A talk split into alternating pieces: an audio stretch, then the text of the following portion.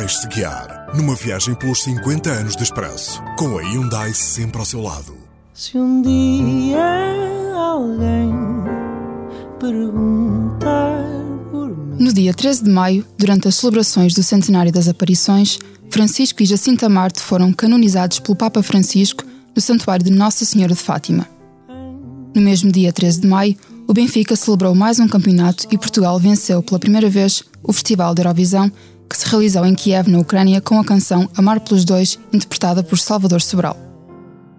Em setembro, Madonna revelou que estava a residir em Lisboa.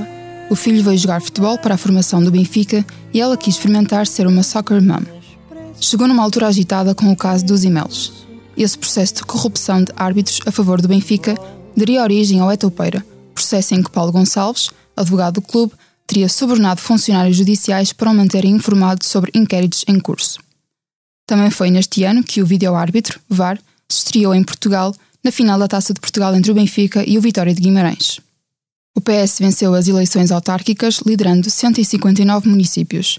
Fernando Medina manteve Lisboa e Rui Moreira manteve o Porto. O P S D teve o pior resultado da sua história, levando Pedro Passos Coelho a não se recandidatar a líder do partido. Começou a ganhar larga exposição nas redes sociais o movimento MeToo, de denúncia contra casos de assédio sexual e de violação.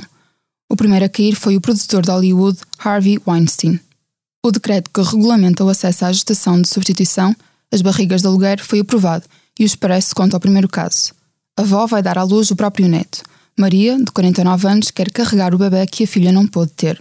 Mas, no ano seguinte, a lei foi declarada inconstitucional.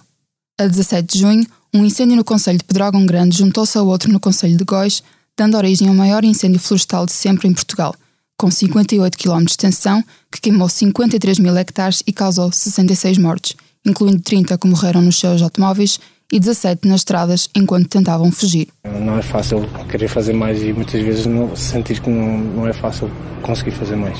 Era, era pessoas a começar a gritar, carros a fazer inversão de marcha, uns para um lado, outros para o outro. Estávamos a ver que estávamos a ficar encurralados. Nunca os incêndios florestais tinham tirado a vida a tantas pessoas num só ano.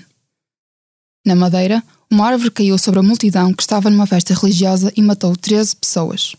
Com o terrorismo na ordem do dia, foi preocupante o assalto aos paióis nacionais de Tancos com furto de armas e material de guerra. Se o caso já era singular, mais inusitado ficou quando se descobriu que, por rivalidade com a P J, a Polícia Judiciária Militar encenou com os assaltantes a recuperação das armas.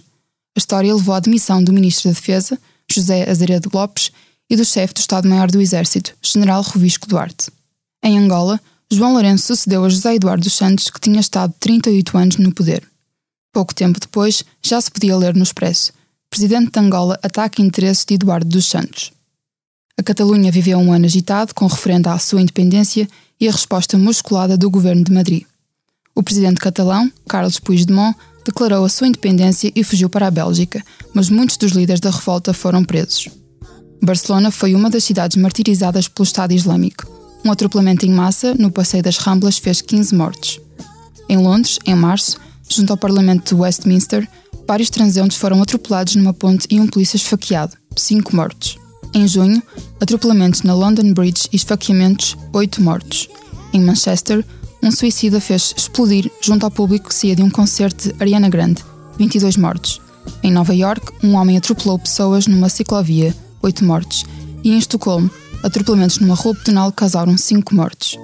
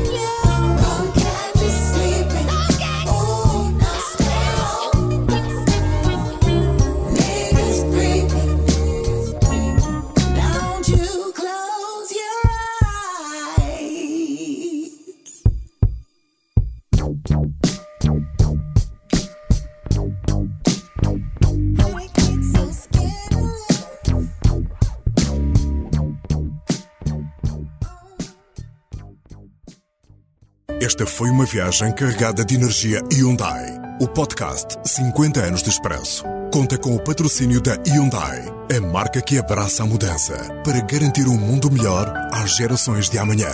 Hyundai. Mudamos o futuro.